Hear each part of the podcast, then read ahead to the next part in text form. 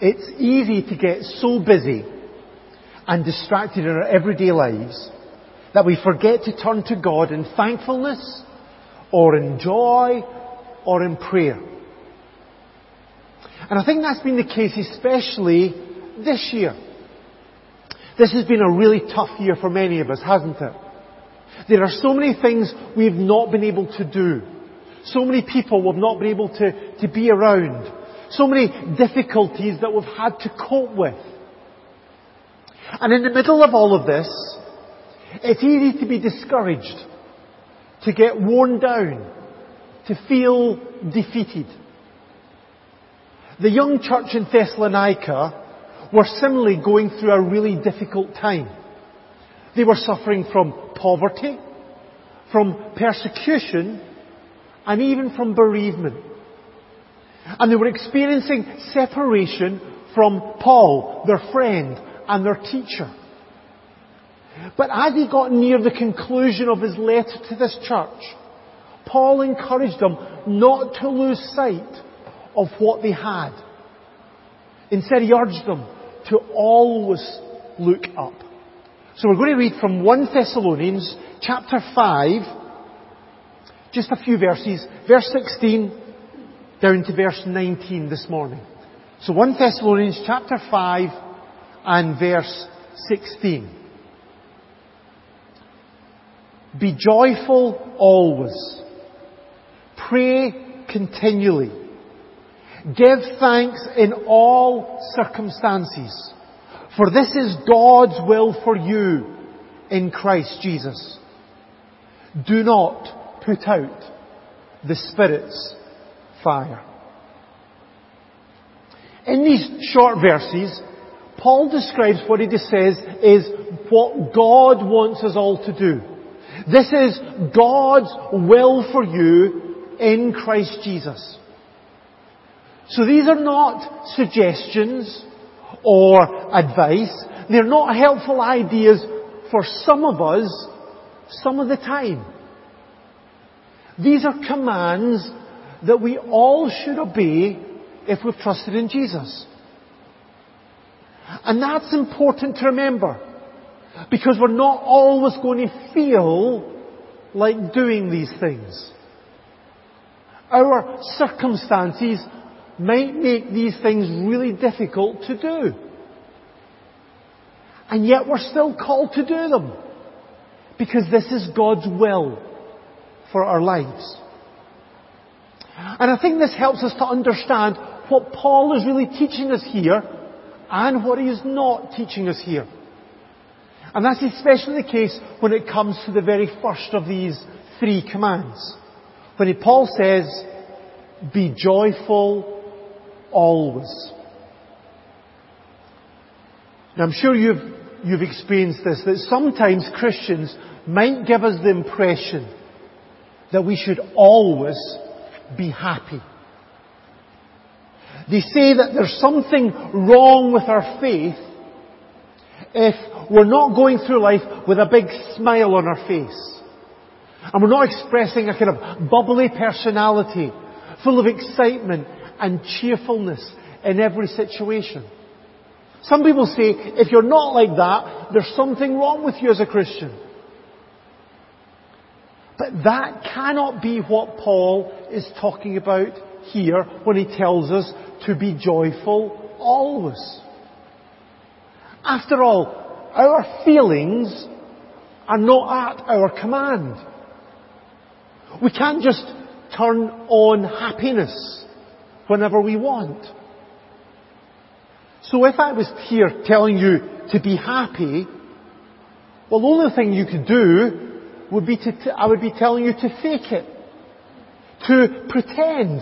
To suppress how you feel inside and just put on an act.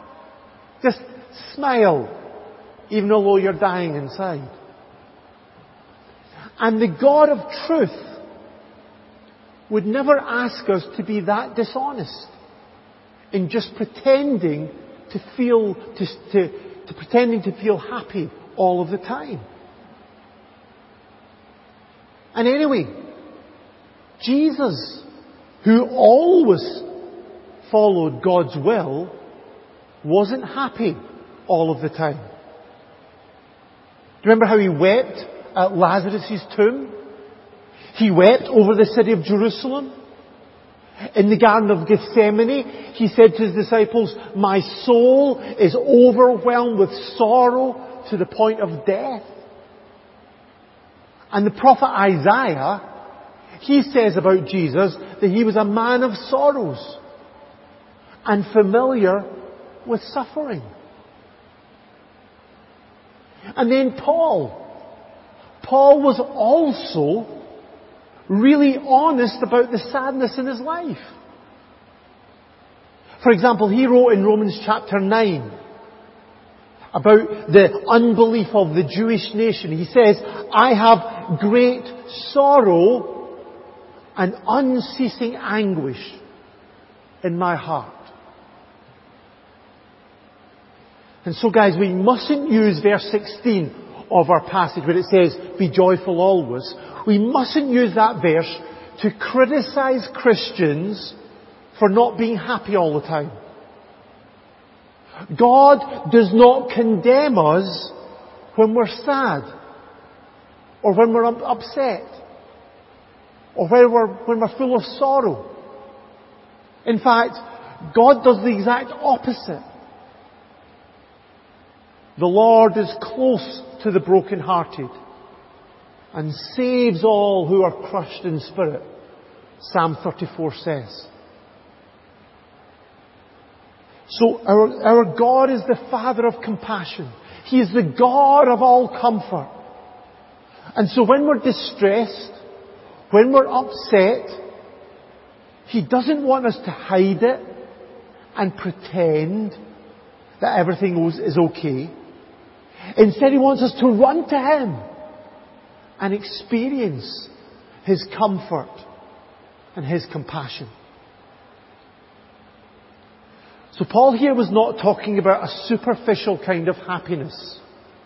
That means we'll always be going through life with a big smile on her face. Instead, he was talking about something much deeper. A deep, constant joy even when we are sad. This is what Paul talks about in uh, 2 Corinthians chapter 6. He talks, says about himself that he was sorrowful, yet always rejoicing.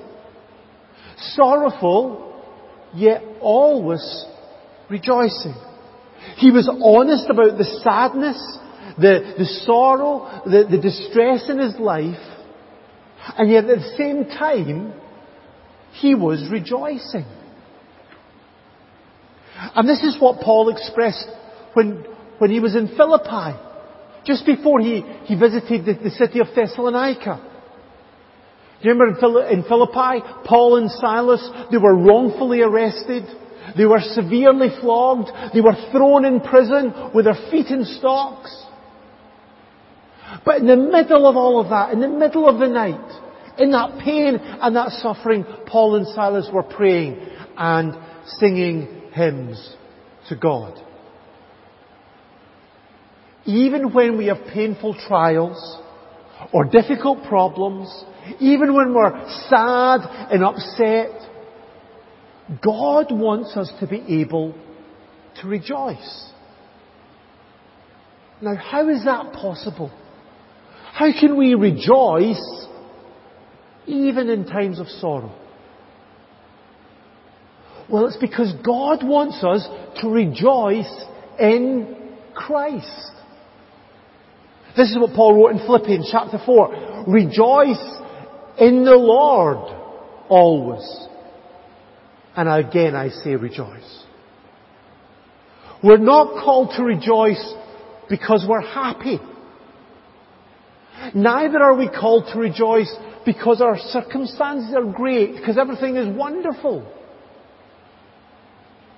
This joy is not about emotions or circumstances. Rather, this joy is because of Jesus. It's about responding to who Jesus is and because of what we have in Him. Responding to the truth of the gospel.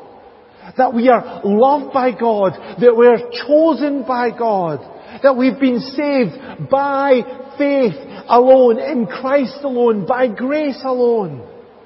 And that because of this, we are God's people. We are part of His church. And we're here to please God and to point others to Him.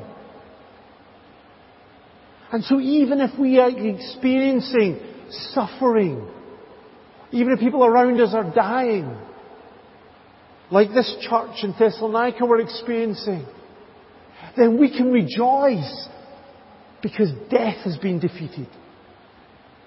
And one day Jesus is coming back again. And so we will be with the Lord forever. So please, don't take this call to rejoice always as a condemnation. And don't use it to attack those who are suffering. Instead, see this as an amazing offer, an amazing invitation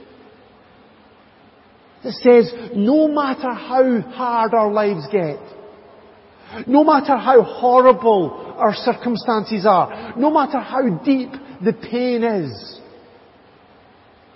Jesus is so amazing. His promises are so wonderful. His love is so faithful. His power is so great. His salvation is so secure. His compassions are so unfailing that we always have reasons to rejoice in Him. Now, of course, we can't do this on our own, folks. We can't just stir this up in ourselves. We need help to do this. We need God's help. This joy is the fruit of the Holy Spirit.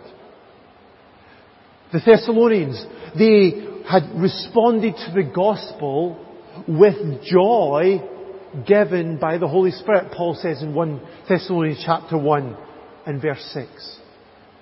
So we need the Holy Spirit to help us to look up from our circumstances and to fix our eyes on Jesus and to trust in everything that He has promised. So maybe that's why Paul wrote in verse 19 of our passage, do not put out the Spirit's fire.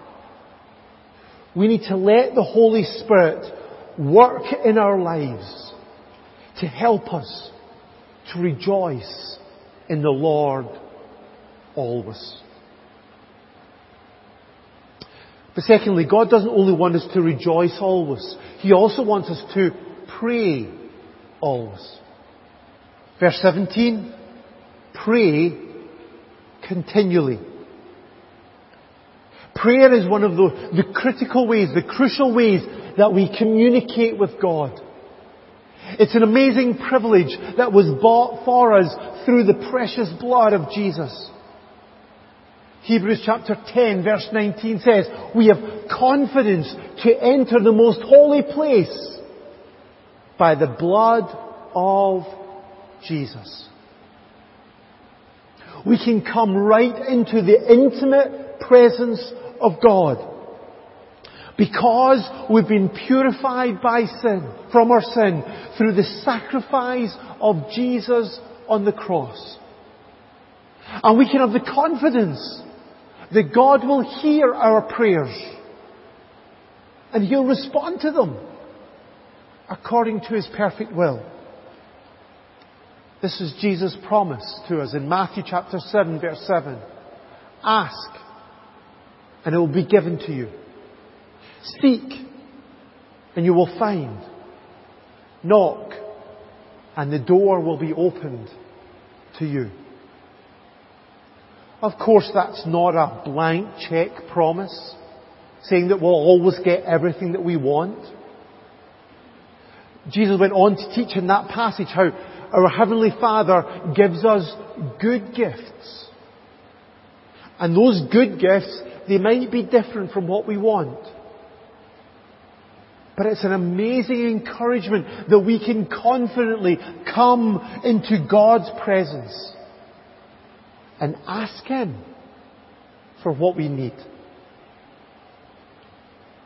And this is what Jesus did regularly. Remember Luke chapter 5 says that Jesus often withdrew to lonely places and prayed. He often took time out of his busy schedule and the demands of his ministry to spend time alone with his Father. And this is what we need to do as well. Jesus said, when you pray, this is Matthew chapter 6, go into your room, close the door, and pray to your Father who is unseen. Then your Father, who sees what is done in secret, will reward you. We need to regularly spend time, quality time alone with God in prayer. Each day we need to put aside the distractions of life and take time with God. Whether that's turn off the TV, turn off the radio, close the door, switch off the phone. We need to take that time alone with God. Without it, our fellowship with God will never be what, it, what God wants us to be. We will miss out if we don't have a habit of time with God in prayer each day. And we need to keep on praying. Even if we don't see the response, the answer immediately that we're looking for. In Luke chapter 18, Jesus told a parable to, to teach this about a, a widow, a persistent widow who finally got the justice that she desperately needed just because she kept on asking. And Jesus said that He taught that parable to teach us that we should always pray and not give up. This isn't about nagging God until He gives us what we want. Because remember, prayer is always about asking for God's will, not for ours. But when we persevere in prayer, that's when our faith develops and deepens and is, is expressed. And that's when God does His work in our lives. But folks, I think Paul is saying more than that here. He didn't just call these, these Christians to pray regularly and to, to persevere in those prayers. He wanted them actually, verse 17, to pray continually. Now, of course, that cannot mean that God wants us to go and separate ourselves from everything else in the world and just spend time in prayer alone with God all the time. We've got other things we need to do as well. So that can be what he's talking about. And neither does it mean that we should just kind of go through life constantly kind of repeating, muttering under our breath prayers all the time. Jesus taught us, do not keep on babbling like pagans who think, for they think they will be heard because of their many words. Do not be like them because your Father knows what you need before you ask. So God doesn't want us to go through just repeating endlessly prayers. But I think what Paul means here is that God wants us to live every day with that constant awareness that He is present, that He is with us, and that we're just sharing that day with Him. Now that'll include times when we're speaking to Him, when we're asking Him for help, when we're asking Him for guidance or, or strength or praying for others. But at other times, It'll include just living in His presence. Trusting in His care. Resting in His promises. Seeking to please Him. Knowing that He is near. It's about living in that attitude of knowing that God is with us all the time. And that conscious desire to spend that day with God. It's, it's a bit like, do you know when you spend a day with somebody that you really love? You're really comfortable with? You might chat to them some of that day. You might gaze into their eyes and tell them how much you love them. If you can remember that far back when you last did that. But sometimes you're just with that person. You're just enjoying their presence. And you might not be saying anything. But you're just enjoying being with them. I think that's something like what God wants for our lives. Just spending the day, each day, with Him. Now again, none of us do that perfectly. We all get distracted. We all lose our focus on God's presence with us. But this is God's invitation to us. God is ready any day to spend that day with us. And this is the work of the Holy Spirit in us. Paul said in Romans chapter 8, the Spirit helps us in our weakness. We do not know what we ought to pray for, but the Spirit Himself intercedes for us with groans that cannot be, that, can, that cannot be expressed, that words cannot express. The Holy Spirit wants to help us when we struggle in prayer. And so He prays on our behalf. God is praying for us. Let's spend that time with Him. And then finally, as we do this, we're called to give thanks in all circumstances. Now in many ways this should be so natural for us, shouldn't it be? Because we have been blessed by God in so many ways in our lives. Eh, thankfulness, gratitude should just overflow from our hearts. But the problem is our sinful nature gets in the way again. One of the characteristics of that sinful nature that Paul wrote about in Romans chapter 1 is that although they knew God, they neither glorified God, Him as God, nor gave thanks to Him. Ingratitude, a lack of thankfulness is part of that rebelliousness that's in all of us. That questions God's love that ridicules God's goodness, that rejects God's sovereignty over our lives. It's that attitude that, that says that we, we get what we deserve, that we've earned it, that it's ours, that we've provided it for ourselves, rather than seeing all of those things as gifts from God. But as Christians, we know that what we have is a gift of God's grace. Ephesians chapter 2. It is by grace you have been saved. Through faith.